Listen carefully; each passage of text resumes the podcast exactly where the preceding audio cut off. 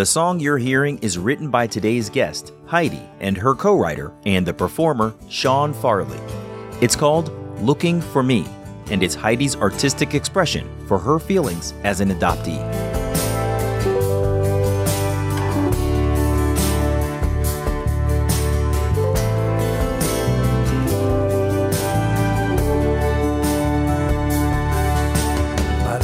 A blurry canvas full of pain, sometimes numb. No voice, no choice, grasping for joy. whenever she talked about me, it was the situation.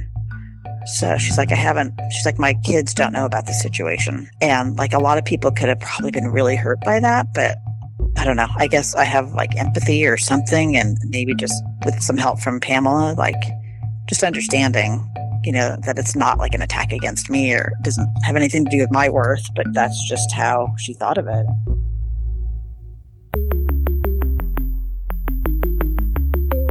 Who am I? Who am I? Who am I? Who am I? Who am I? Who am I? Who am I? This is Who Am I Really? A podcast about adoptees that have located and connected with their biological family members. I'm Damon Davis, and today's guest is Heidi. She spoke with me from Campbell, or basically Silicon Valley, California. Heidi grew up walking on eggshells, crying a lot, and staying small in her world despite being gifted. She found her maternal family guided by a somewhat famous reunion specialist who helped the reunion along.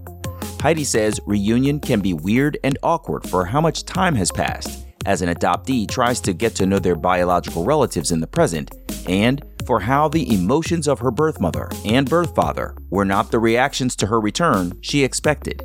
This is Heidi's journey. Heidi was born in 1965 in Buffalo, New York. According to the records, she was adopted by her parents a few months after her birth. When her parents adopted Heidi, she went home with them to Syracuse, New York. Heidi was raised with a sister two years older than herself and a brother one year older, all adopted, no biological siblings. When Heidi was three, the family was moved to Saratoga, California, where her father got a job transfer. When I asked her what her family was like, Heidi said it was a tough question. They lived an upper middle class life. The children were well provided for, went to good schools, and were involved in sports. I have no regrets about having been adopted for sure, and who I was placed with. But, you know, as with all families, there's the stuff behind the scenes. And so having become an adult and looking back and through lots of counseling, and it's always even hard for me to talk about because you never want to speak ill of your parents or family. But I know, like, in order to heal, you have to acknowledge it and realize it's not, you're not attacking them. It's just them knowing that doing the best they knew how at the time and that everyone has character defects and things they battle with. So, mm-hmm.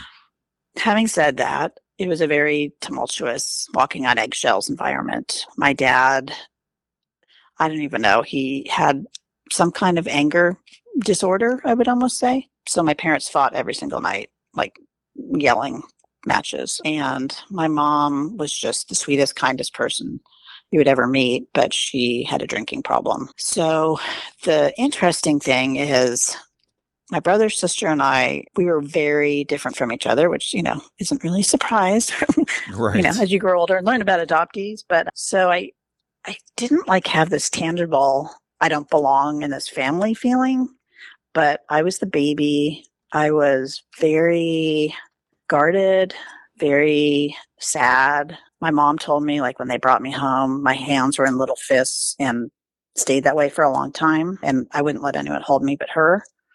And so, yeah, it was just very, I just stayed really small, I would say, just, just like stay out of the line of fire of things. But Can you give me an example of what staying small means? Obviously, it was a, as an infant with balled up fists. I can envision that. But what mm-hmm. does it mean for a toddler or a child in middle school to stay small? Yeah, I guess I really think about like elementary school. And yeah, I mean, as far as like my parents or my dad, even more, like just don't, don't say anything. Then you won't say the wrong thing. Just try and do everything right. And like, I mean, I love my dad and I know he loved me and he had things that I don't even know about that caused that. But just yeah, trying to do things right. I cried a lot. Like if if I ever did get yelled at, that was my response, and that's how I felt. Mhm. and just I feel like I just I don't know, it's hard to explain. I just felt kind of invisible and not important in the world. But what's kind of ironic is like in in school, I was always like put in the gifted programs and so I was smart, like I knew that. But I just felt like I just didn't belong anywhere. Like I sometimes I felt like I wasn't real. Yeah, and I always I always thought about a birth mom, but she was not a person in my mind. It was an idea. A concept. Uh, yeah, like, and it didn't even dawn on me until I, much later in life, like, oh, there was a guy involved. There's a father too. hmm Um, Same here. which is crazy. Yeah. Really? Yeah. Oh, yeah. It's funny. It is. I, it's funny that you say it that way because as I reflect on my own experience, my mother always told me, my adopted mother, if you Mhm. ever want to search, I'll help you. And Hmm. I can remember this in middle school, I think, like uh, maybe even elementary school. And I just don't remember actually thinking, oh, yeah, we should go search for that person you're talking about. As you've Mhm. said it, it did feel kind of conceptual. Like Yeah. there's there's a there's a something to be found out there and who knows what it is like almost like an x on a treasure map versus like an identity in the in the world Yeah, definitely. And I think like I mean I knew that she was she was 16 when she had me. And I knew that my birth father was 17 based on the non-identifying stuff that I got at some point.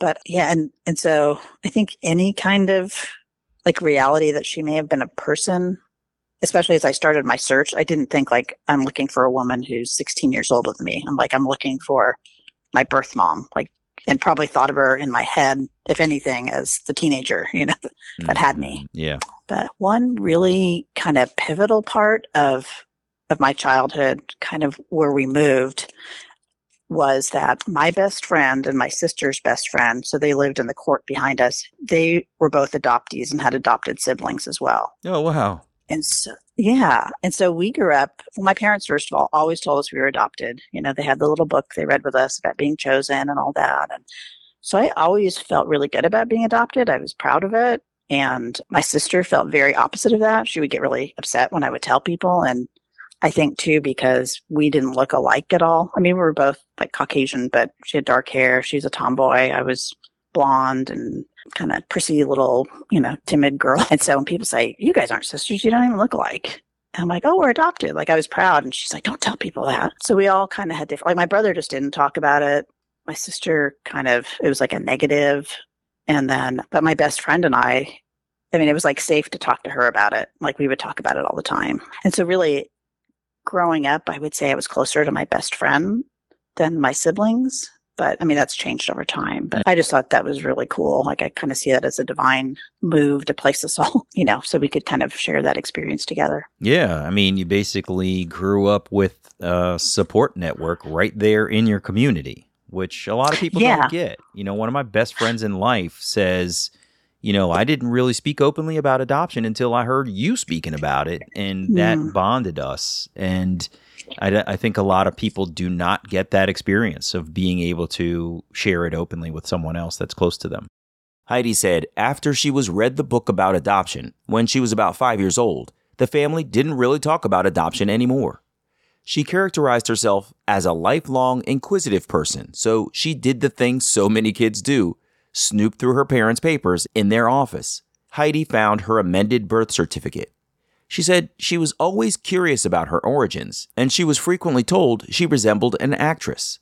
I fantasized a lot because I would get told that, oh, you look like this actress. Like that happened all the time. So then I'd be like, and I, I was into acting. Actually, oddly enough, I did a lot of acting in my own room. I would like get the little play books from the library and because the whole being small thing, I should add, growing up, there was very few people I actually like spoke to as far as like verbally. I was like so self conscious, so shy. So I guess that kind of stemmed out. Like I had zero confidence. So, like, my best friend, she'd be like, I wish you would act like this, like everyone. You're so funny and so nice, and nobody knows that, you know? And I try and tell them. And I mean, I don't, I don't know how other people viewed me. But But you could feel Yeah. it though that you were traversing this life tight-lipped and reserved in your Yeah. self-expression. But in your room and with your best friend, you're this gregarious actress, like super good friend. Is that right? yes, yes, exactly. Wow. Yeah. That's really fascinating. So you could feel yourself sort of going through life and just saying, let me just, let me not say anything. Yeah. In fact, as I got older, you know, like dating age, like high school, mm. the times that I would go on dates, like would have the courage to to actually say yes or go or or even if I was out like with a group of friends and like a guy that I liked was there, I literally would say nothing.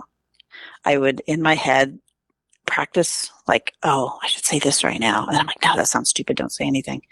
And people are like, why do you why don't you talk? Which of course makes it horribly worse for a shy person who's already self-conscious because then they're like you know kind of shining the spotlight on Yeah. okay she's gonna say a word They've so pointed out that um, they've noticed, right? Yeah and i think i'm i thank god because i um i so easily could have become like addicted. I partied in high school like all my friends did you know? Depending on who you talk to like i felt like it was pretty normal level. I was always very controlled about it but when i had a little something to drink or something then i started to let down my guard. So i just see i could have easily gone down another path which is interesting to me kind of jumping ahead a little bit is the whole, you know, nurture versus nature and genetics and addiction and all that. You know, that both of my parents drank, my adopted parents. I don't, I mean, my mom was definitely an alcoholic. My dad drank a lot, so I don't know. I mean, my mom drank to the point of passing out every night, so definitely, you know, full blown there. But Mhm. it's just kind of surprising to see that I didn't follow that path. Yeah. And then, you know, meeting my birth mom, yeah, I'm I'm a lot more like her personality wise. It's always really interesting to me to hear about an adoptee's teenage years. It can be a challenging time in life as we search for our own personality and our place among our friends and in our community. Heidi said that her birth mother was a bit of an anonymous figure in her life. She said she always wondered about this person, but she never thought about searching, and her parents never discouraged the search. Heidi arrived at the idea that it would be disrespectful to search on her own. She said sometimes she gets to talk to adoptive parents about adoption, and she offers this advice. I encourage them just because your kid's not saying anything doesn't mean that you shouldn't bring it up. I'm just sharing how sometimes they don't even know. It's like, you know, you might be the one to bring it up and they might realize that they're, you know, needing healing from the trauma and it just, you know, manifests later, as we all know, um, so many people. But, Right. but I think, I mean, kind of timeline wise, so I graduated in high school in 1983. My parents divorced in 1976, which was a, a big transition for me with my parents not having to listen to them fight every night. It was actually a relief for me. But at that point, you know, my mom had to work away from home and basically, you know, latchkey kid kind of thing. And wasn't like a terrible rebellious teenager, but definitely made a lot of bad choices. And that whole, you know, looking for love, not having any clue what a boundary would be. And in our home too, I should add that like I- there was never the talk, you know, whether it was about the birds and the bees or like you're a teenage girl, this is what's going to happen to your body kind of stuff. Mhm. So Mm-hmm. even though, yeah, it was just, it's like you don't know what you, you're not receiving until you receive or realize what you should have received, kind of. Yeah, But right. Until it smacks you in the face. yeah. And you, yeah, you've made a mistake and you're like, uh, we never talked about this. But, Right. and then also, I think it's important to mention that I never heard anyone tell me they loved me until my first boyfriend when I was 16. It just was not said in our house. Like I knew they did, but also there wasn't like physical affection very much like it wasn't like, oh, you're home, hug kind of stuff. And I, I think I always crave that. I think I like truth to be told, getting really real kind of makes me emotional. I remember being a little girl and like always like sleeping with my pillow next to me and like hugging it just like for comfort. So I think I've always really craved that. And then as I entered into teenagehood and adulthood, I just, I wanted that so bad, but was so scared of it. So yeah. And honestly, still kind of scared of it now. Yeah. I'm working, doing a lot of work on that. And the more that I learn about adoption and the, you know, the the trauma and the primal wound and all of that, I yeah, it just a lot of things are making sense now of you know, no, you weren't crazy, you know, as a child growing up and all the thoughts you had. It's like, it's real. Heidi said she never would have searched while her adoptive mother was alive. She and her adoptive mother had the same birthday, which bonded them in a unique way. Heidi knew that her mother loved her, believed in her through all of her awkward shyness, and always told her how beautiful she was. Heidi's mom helped her look ahead in life, telling her she would reach her full potential in her 30s. Unfortunately, her mother died in 1990 when Heidi was 24 years old. She never got to experience Heidi as an adult or as a mother. I got pregnant with my son two weeks after my mom passed away. And again, that was another divine thing because I literally had a, a one chance. Yeah, it was like there was only one opportunity for that to happen and it happened. And so I think the combination of losing my adopted mom and becoming a mom started that the juices flowing of, okay, I just like the reality of now I have this son and oh my gosh, there's someone in the world that looks a little bit like me. And so I think it just really kind of started really going at that Yeah. point. Yeah, it really does. It's it's remarkable when you produce another person. And as I've said before, my son Seth was the first leaf on my family tree that I actually knew.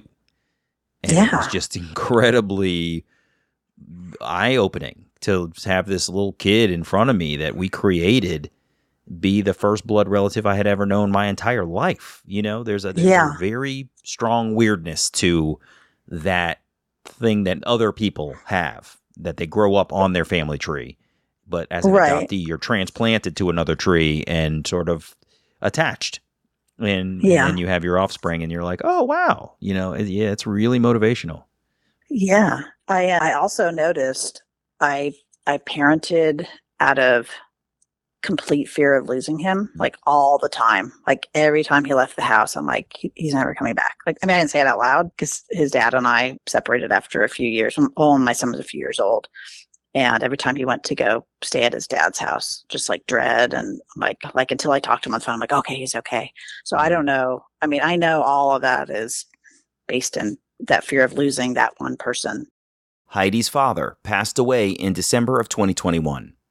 But going back, after her adoptive mother's death, he gave her a clip of an old Ann Landers advice column. Back in the day, you could write into Ann Landers and other advice columnists with your questions about life, love, and the pursuit of happiness, and they would select letters to respond to publicly in their written newspaper column. Of course, today you can go on social media and ask opinions for anything you want and get tens to thousands of answers, some supportive and some venomous. The clip her dad gave her was one highlighting an adoptee's use of the Soundex reunion registry. Heidi and her father didn't discuss the column. He just handed her the newspaper clip without further discussion. As the internet developed, Heidi did searches for the last name Kimball whenever she was in New York to see who she could find with that last name. Later, Adoption.com came to life, and Heidi added her name to the growing list of adoptees who hoped to make a meaningful connection online. One woman reached out to Heidi, thinking they were sisters, but it turned out not to be so. Still, it was a moment of realization that her search could possibly find someone real one day. But that was like the first kind of, oh my gosh, this could be a real thing that happens. And then I think I was at a job probably about 2009. And our receptionist there, we had shared that she was adopted too. So we kind of had that little bond, you know, to talk about. And then one day she like came in my office. She's like, oh my gosh, I just got a call that someone is looking for their daughter they put up for adoption and they think it's me. She's like, so they think it's my birth mom looking for me. I'm like, oh my gosh, that's so exciting. And she's like, yeah, it's for a TV show. And uh, they went through this whole thing and it turned out not being a match. But then I think she ended up hiring the woman that did the TV show. And I think she, she did end up finding her birth family through that. So I was just, you know, I think as any adoptees, we're just like, uh, we could listen to other people's stories all day long, you Right, know, 'cause, right. like we're, we're our own special club, you know, of people. Right. So, and she's like, yeah, the, the lady lives in New Jersey, but she specializes in cases in New York. And I'm like, oh my gosh, I was born in New York. Heidi noted the New York search professional's name, but didn't take action immediately. She started attending adoptee support groups and listening to other adoptees' stories. One of the ladies in the group started talking about a searcher who specializes in New York adoption searches. Heidi thought to herself, this can't be a coincidence, and it wasn't. The searcher's name was Pamela Slaton. She achieved notoriety for her work on the Oprah Winfrey Network and for some of her celebrity searches. Heidi read Pamela's website, which indicated Pamela wouldn't charge an adoptee for their search unless she finds who they were looking for. And so I thought, well, there's nothing to lose here. And mm-hmm. so I contacted her and she's like, Are you ready for this? I'm like, Yeah. And so I think I think her fee was two thousand dollars. And I thought, okay, that's a lot of money, but you know, this is a priceless situation. So I signed the contract with her and promptly got laid off from Oh my no. job. Oh. Yeah. And so she's like, Do you want me to postpone it? I'm like, Nope, let's just do it. And I think probably within two weeks, she called and left me a message and said, Your search is complete. And I was just, I did not expect it to even happen or for it to happen that fast. And I kind of freaked out a little bit. Mm. So what what did complete mean? What did she find? So she found my birth mother, and so we were on the phone for a while, and she she basically had my entire maternal family tree as far as my birth mother. And she said, you know, your grandparents on your maternal side have both passed away. Your birth mom definitely has a son. And she's like, and there's a, a female with the same last name. So that's either your half sister or your brother's wife. I mean, she had like names, birth dates, like everything. Like I don't even know how she got it because, of course, the records are all sealed in New York at that time. And then she had all my my birth mom's siblings' names, so all these aunts and uncles, and it was just surreal.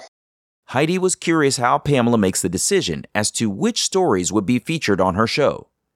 Pamela said she made the decision based on her perception of how likely she was to find the person's family.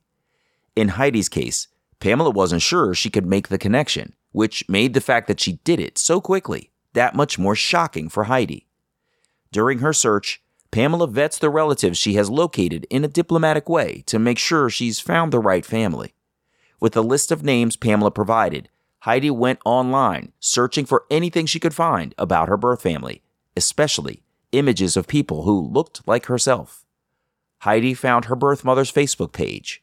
It was this tiny little picture, like taken from really far away, and she was standing in front of it would look like Red Bull headquarters, like standing in front of the sign, you know, like she went and visited there. Hmm. And I was trying my hardest to zoom in. I'm like, let me see your face, like, because I wanted to make sure it was her too. But yeah, I found I I googled my brother's name and I found him his very unusual name, so it was really clear that it was the right person. But when I found him, I found footage of him actually preaching over in Hungary.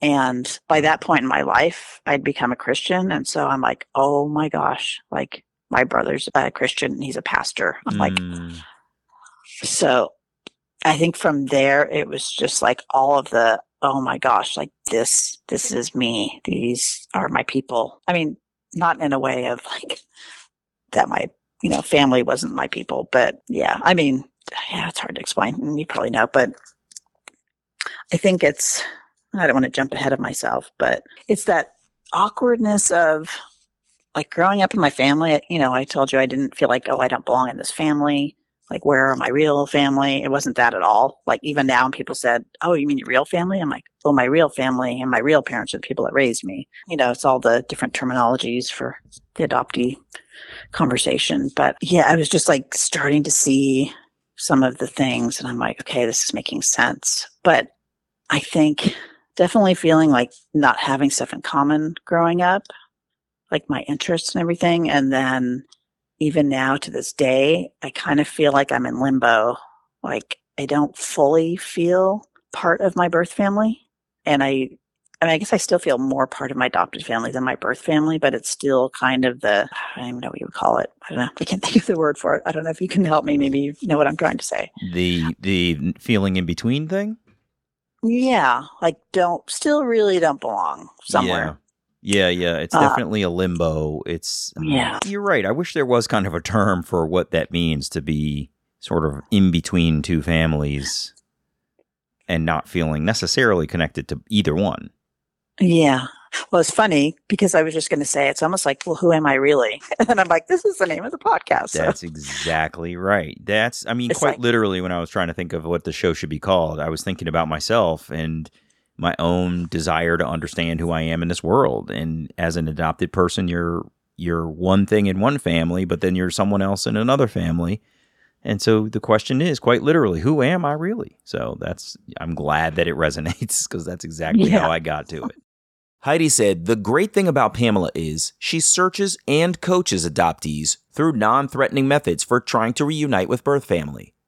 Pamela gave Heidi her birth mother's phone number, advising her to say she was doing some genetic research. She was looking for a certain family and asking if this was part of that family Heidi was searching for.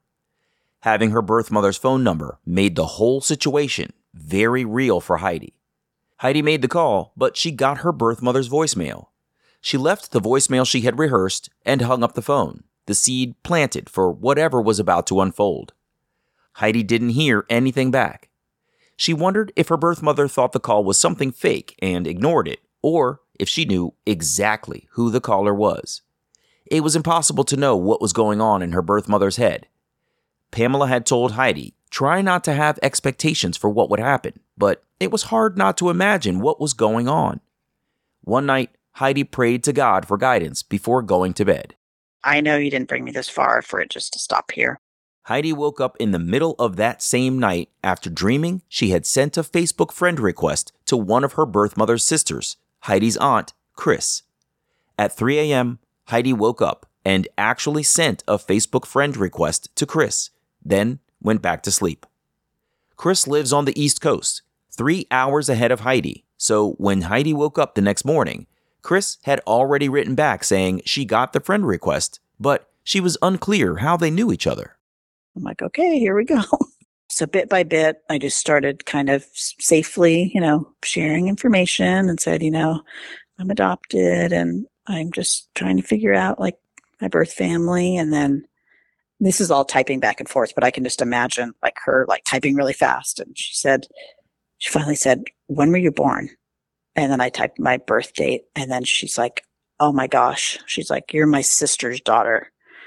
So that was the confirmation, like that this is the right family. I mean, I was pretty sure it was because Pamela, she's really good at what she does. And I think we got on the phone pretty quick after that. And my, my aunt, just like the most open, warm, chatty person, mm-hmm. which, you know, is very different than me. And, you know, later on finding out very different than my birth mom too. But she's like, oh my gosh, when you started messaging me, she's like, you're not going to believe this, but I put my daughter up for adoption like two years after you were born at the same place that your mom had you. And so when I first contacted her, she thought I was her daughter and she was super excited. oh no, that's crazy. yeah. Yeah. Wow. But so I said, you know, I left a message a couple months ago. I just, I don't know. I don't want to like disturb her. Like, I, I don't know. I don't want to push myself. And then she's like, let me talk to her. And then everyone that I knew was just praying for something to happen. And I think my aunt called me back the next day and said, your mom's going to call you tomorrow at 10. Wow. like, so yeah she was again it, you know the programming i like to call it for you know teenage birth moms or birth moms back in the 60s and obviously i don't know i know there's still a lot of it you know and maybe it's changed a little bit over the years but she was just in shock that i was trying to reach out because she was told this person will never know who you are. You will never know who they are. Mm. this is it. Lines drawn in the sand. Move on. Don't look back. Don't ever talk about it. Nobody needs to know. And so she was panicked i think. I can only imagine like just was in like the coping mechanism of like denial or whatever it is you know because i feel like how can you have a child and just like not i mean you have to do something to cope with that you know? Right. So, how did your conversation go? we talked for a really long time but she was very she has a low voice like mine not the man singing voice that you thought but from my song. But yeah, very low voice, spoke very slowly, just like I'm like, oh my gosh, this person sounds like me. And it was just, I don't know, it was, it's so hard to put words, you know? It was like just surreal. Like in my head, I'm like, I'm talking to my birth mother. I'm talking to my birth mother. Like trying to make it real, like, you know, Right. and like I think I was kind of lightheaded a little bit probably and scared and wanted to like not say the wrong thing. You know, I wanted her to like me and I wanted her to ask me all these questions and you know, I think I've watched every single reunion show that's ever been on TV. So obviously they air the most dramatic ones, you know, but I'm like, okay, this is just really like kind of matter of fact, you know, it's Mhm. it's not like she's not crying saying my baby, you know, and she's not mad. Like Yeah. There's nothing sensational happening right now, right? yeah i'm like this seems just odd you know and yeah so we talked for a while and well first of all whenever she talked about me it was the situation so she's like i mm. haven't she's like my kids don't know about the situation and like a lot of people could have probably been really hurt by that but i don't know i guess i have like empathy or something and maybe just with some help from pamela like just understanding you know, that it's not like an attack against me or doesn't have anything to do with my worth, but that's just how she thought of it. And Yeah. she told me that, you know, she got sent away, you know, like that book, The Girls Who Went Away, right? Are you familiar Mhm. with that book? Oh yeah. Yeah. It's hugely eye opening for me. You know, Yeah. Both to the adoption experience from the mother's perspective from these women who were sent away and Mhm. as a man like i don't know what it's like to give birth and so i can't Mm. empathize so to hear the stories of treatment mistreatment expectations lies coercion all kinds of stuff was just really really super eye-opening for me Yeah. I just, yeah, I don't know if I read it after I met her. So I, I didn't really understand it going in. I mean, I'd seen movies and things like that, you know, so you draw conclusions. But so she just, she told me that her family actually lived in southern New York State and her mom actually figured out that she was pregnant. So she was 15 when she got pregnant and her mom figured it out somehow. And they lived in a two bedroom trailer. Her dad had just left the family and her mom was left to raise, I think, I think seven siblings at the time. I oh, don't know if one of them might have gone off to Vietnam already, but so there was no way that, that there was going to be another baby added to the family. I really don't know if my mother, I think she just did what she was told to do. I don't know, you know, because one thing, just kind of as a general comment, I have a lot of friends who work at pregnancy centers, you know, and who are very pro adoption. And, you know, I would consider myself pro life, but I also understand situations Mhm, mhm. so to speak, in the words of my mother. But I get really frustrated when I hear people talk about, don't say you were put up for adoption. Say, you know, your mother made a loving adoption plan for you. I'm like, but she didn't. I'm like, she didn't plan. She, it wasn't like, oh, I think I'll, you know, have her. And, you know, it was not like some conscious decision and a plan. It was, you're caught pregnant and we are going to send you away before anyone knows that you're pregnant. And so in that tiny little trailer, at that time, nobody knew about her mom. And until I came back, so I was 45 by the time I talked to her. I think out of all those siblings, well, this is the crazy part about me connecting with my Aunt Chris. When my birth mom talked to me, she said, I want to know why you contacted my sister. And I'm like, oh no, she's mad. and she's like, I think I know why, but I just want you to tell me. And I said, well, well, you're going to think this is crazy. And I told her about the dream that specifically I saw my Aunt Chris you know, out of all these people. And she's like, I said, I can't explain it. And, and she had shared, my mother had shared with me during the conversation that she became a Christian in her 20s after she had me. So we kind of, you know, had the same faith. So I think I felt safer sharing it with her that Mhm. it, that I wasn't just some strange person. But, and she's like, that makes sense. She's like, she's the only one that knew you existed.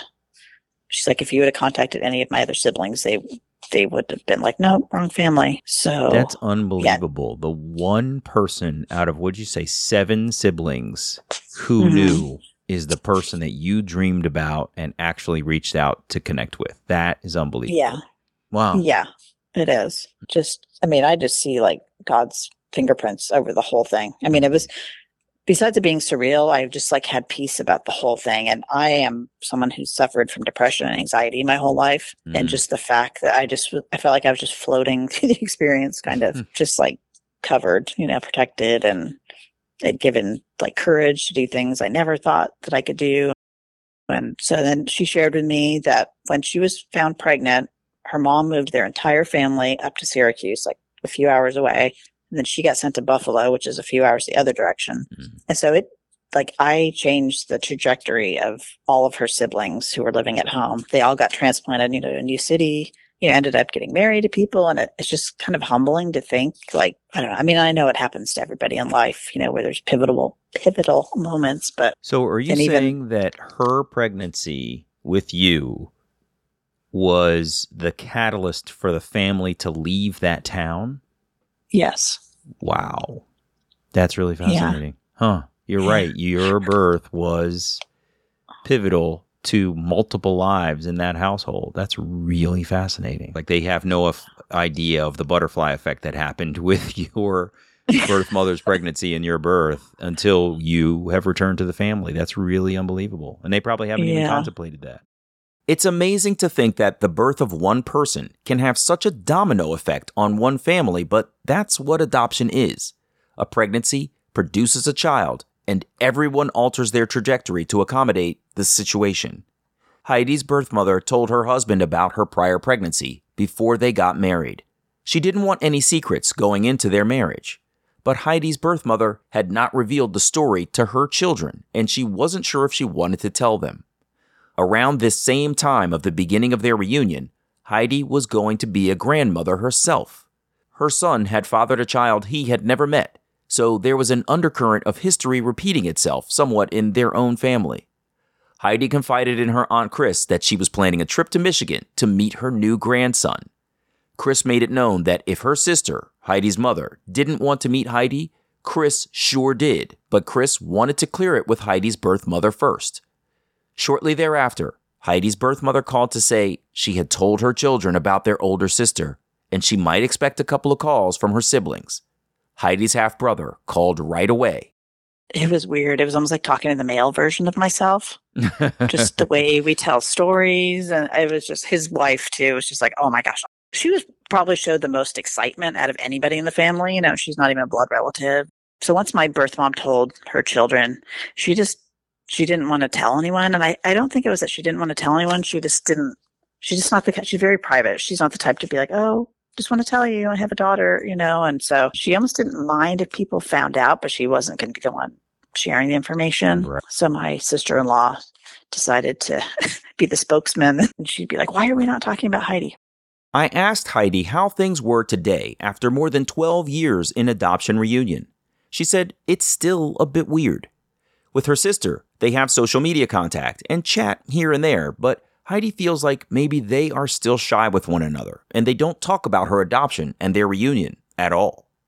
There's an awkwardness because a whole lifetime has passed between them, yet there they are, connected by blood relation. Heidi said it can feel weird with her birth mom. She's been to visit her birth mom several times, including a visit for the funeral of the aunt Heidi's reunion specialist, Pamela, made the first connection with when she found Heidi's family.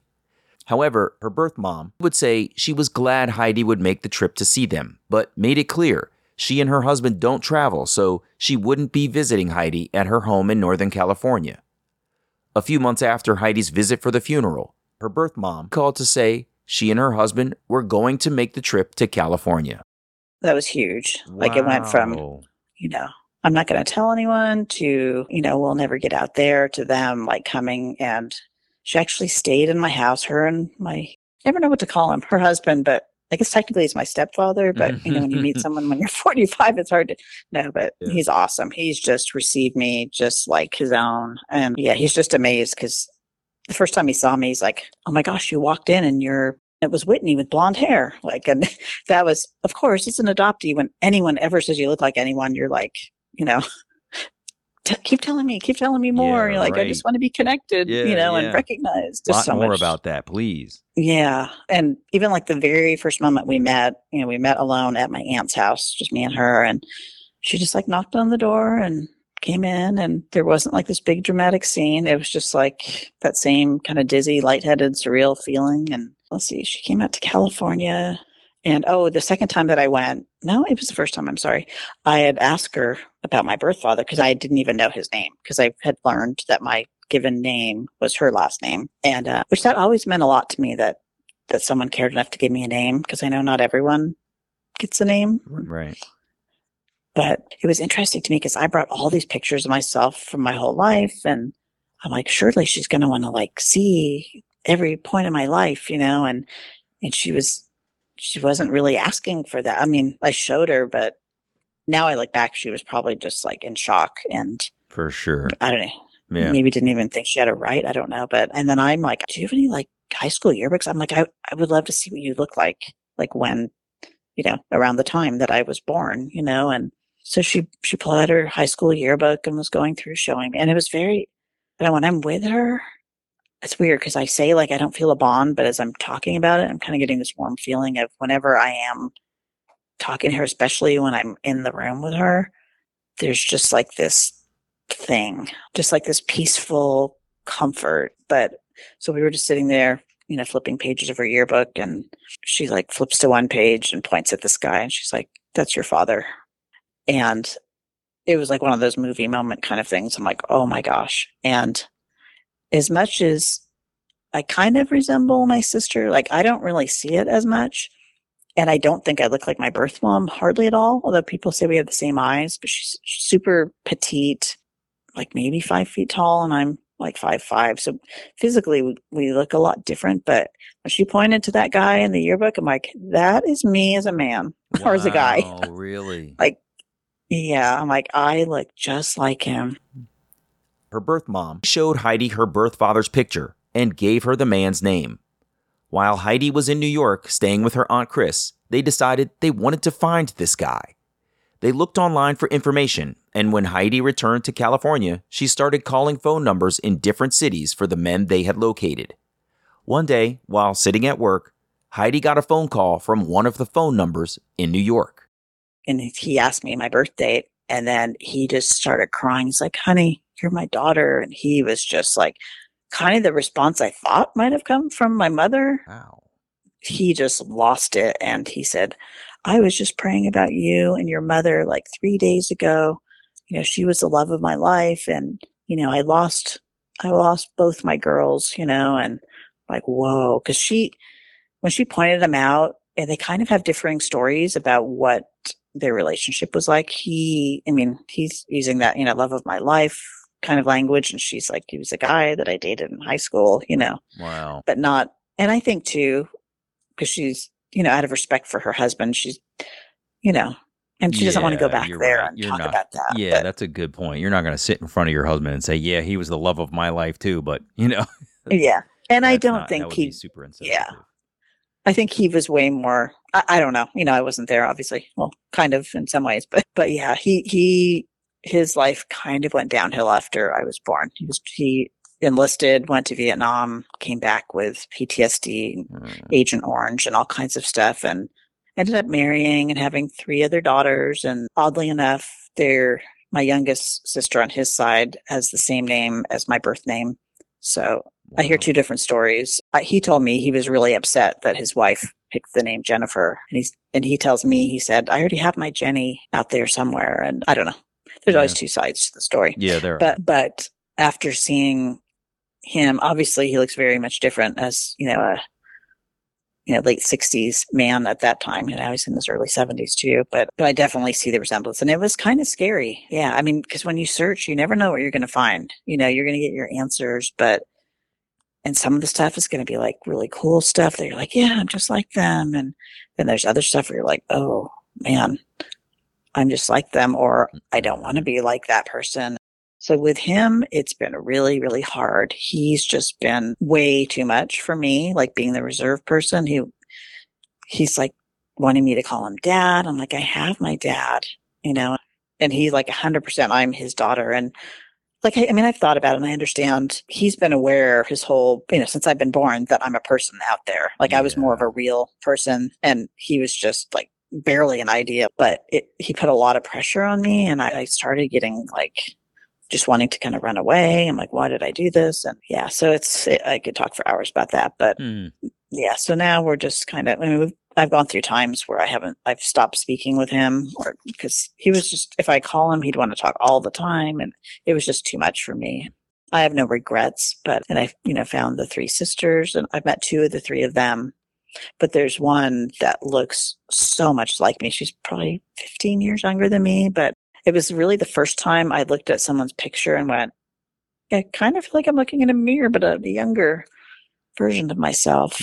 Oh my gosh, Heidi, that's that's quite a series of things to go through, especially from the perspective of having an expectation of what your birth mother was going to say, do, how she would react, and having it be flipped onto your birth father, whom you really hadn't thought about at all. That's a fascinating yeah. sort of switcheroo that I don't think a lot of people would expect, right? It's it's really interesting. Yeah. Hmm. In fact, I did an interview before I found them, and I did one after I found my birth mom, mm-hmm. and then I did one with my birth father on the line before we had met, but after we had spoken on the phone, and they they were fascinated because the birth father is all, so many times like a forgotten part of the equation, right?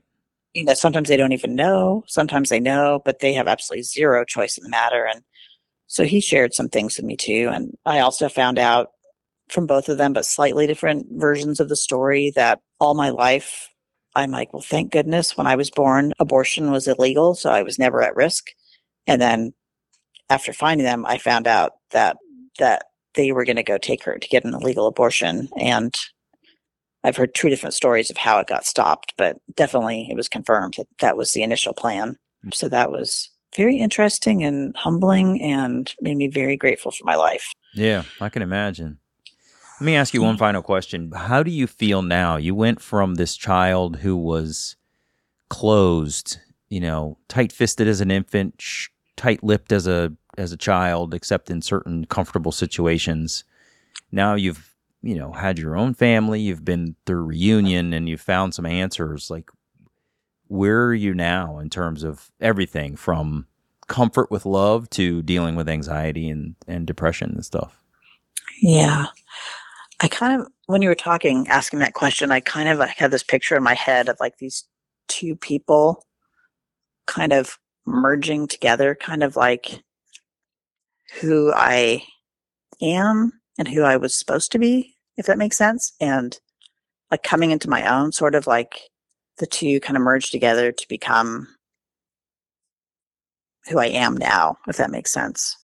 I'm way more confident, but still struggle a lot with insecurity, struggle in the relationship zone. And I'm, I've been doing a lot of work recently about why I'm someone that like desperately wants love. I've never been married before. I, I do have a son that's 31 and I have three, two and, and almost third grandchild that'll be here soon. So I thank God for that. Great. But thank you. But there's still, yeah, I'm like, I, yeah I, I never pictured a traditional life for myself never pictured getting married just didn't think i would ever get what normal people get for whatever reason and i feel like just now i mean i just turned 57 and i'm just starting to like be like okay it's not that i don't want love i'm just terrified i'm terrified of being hurt rejected disappointed fooled i mean everything under the sun but i'm just i'm ready to like try it. So like through all of these things that have happened. And um, yeah, I think, I mean, the value of who I am and who any adoptee is a person, doesn't change from the moment you're conceived to who you are now. But, you know, the lies that we tell ourselves that we were told, you know, really affect us. And so I've just been working on, okay, what is the truth? Who am I? And, you know, what are the lies that I need to replace with the truth? And really what heals me the most, you know, is is podcasts like this and being able to share. Like writing that song was the most amazing experience. And that was all stemmed from my adopted dad being very upset that I went on my search and not understanding. Mm. And it became that thing that we couldn't talk about. So I had to like, I literally hide that part, like wow. not tell him when I was going to New York. And that's where that song came of. And I, I, I was still like the little girl with him. Like I couldn't explain to him why. And then sharing it on on one, another podcast, I just said it was so hard because I just wanted him to know, like, sorry, like I wasn't looking for parents like that. I was looking for me. Like it had nothing to do with him and all that he's done for me. And, you know, I wasn't looking to replace him. Part of the lyrics is like, it's not them I'm looking for, it's me I long to know. And it was actually released like a couple days after he passed away, totally unplanned. And so he never got to hear it. And I don't know if I ever would have played it for him because I would have been scared that he might have gotten mad, you know. Yeah. Anyway, just yeah, life's an amazing journey for sure. It Just, really um, is. It's true. Yeah. And we all get through it differently. But I'm Yeah. glad that you're finding your way. I Yeah. it does sound like it's tough to want love but be so afraid of it and you know not want to be tricked and the list of fears that you went through there's a lot of challenge in that and i'm hopeful that you will find it because there's some other there's a lot of great people out there that could probably give you all the love that you want so i'm hopeful that you'll find Yeah. it Me too. yep. I've just got to open the door, yeah you know. So I feel like I'm I'm finally ready. Yeah. I'm glad to hear that. Well, Heidi, thank you so much for being here with me. This is it's fascinating to hear these stories, and yours is yet another one that sort of highlights what our expectations can be, what our challenges are, and and you know every piece in between. And I just really appreciate you opening up to share your story and let other adoptees hear how you felt. I'm sure that this is going to resonate with someone else. So, Yeah. I hope so. yeah. Yeah. Thank you so much for having me. Of really appreciate it. My pleasure. Take care, Heidi. Hey, wait, before we go, tell me, what is the name of your song and where can people find it?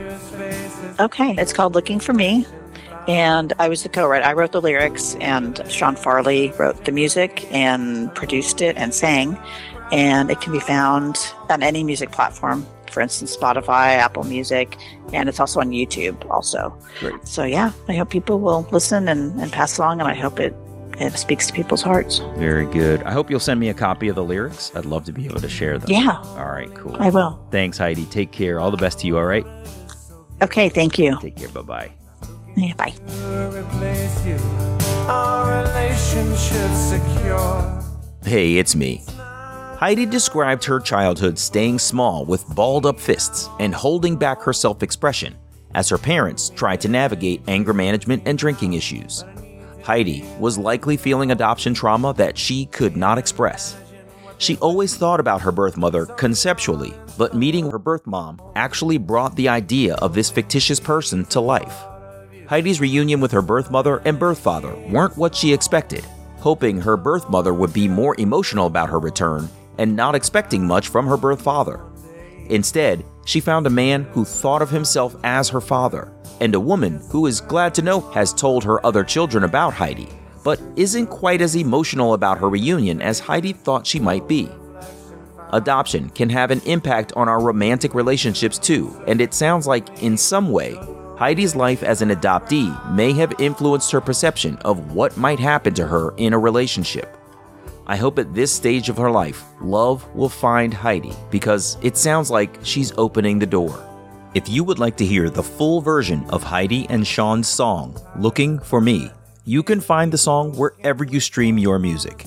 I'm Damon Davis, and I hope you've found something in Heidi's journey that inspired you, validates your feelings about wanting to search, or motivated you to have the strength along your journey to learn who am I, really? If you would like to share your adoption journey and your attempt to connect with your biological family, please visit whoamireallypodcast.com slash share. You can follow the show at facebook.com slash waireally, or if the show is meaningful to you, you can support me with a contribution to keep it going on patreon.com slash waireally. Please subscribe to Who Am I Really on Apple Podcasts, Google Play, or wherever you get your podcasts. It would mean so much to me if you took a moment to leave a five star rating there. Those ratings can help others to find the podcast too. And if you're interested, you can check out the story of my adoption journey, Who Am I Really? An Adoptee Memoir, on Amazon.com, on Kindle, or as an audiobook on Audible. I hope you'll add my story to your reading list.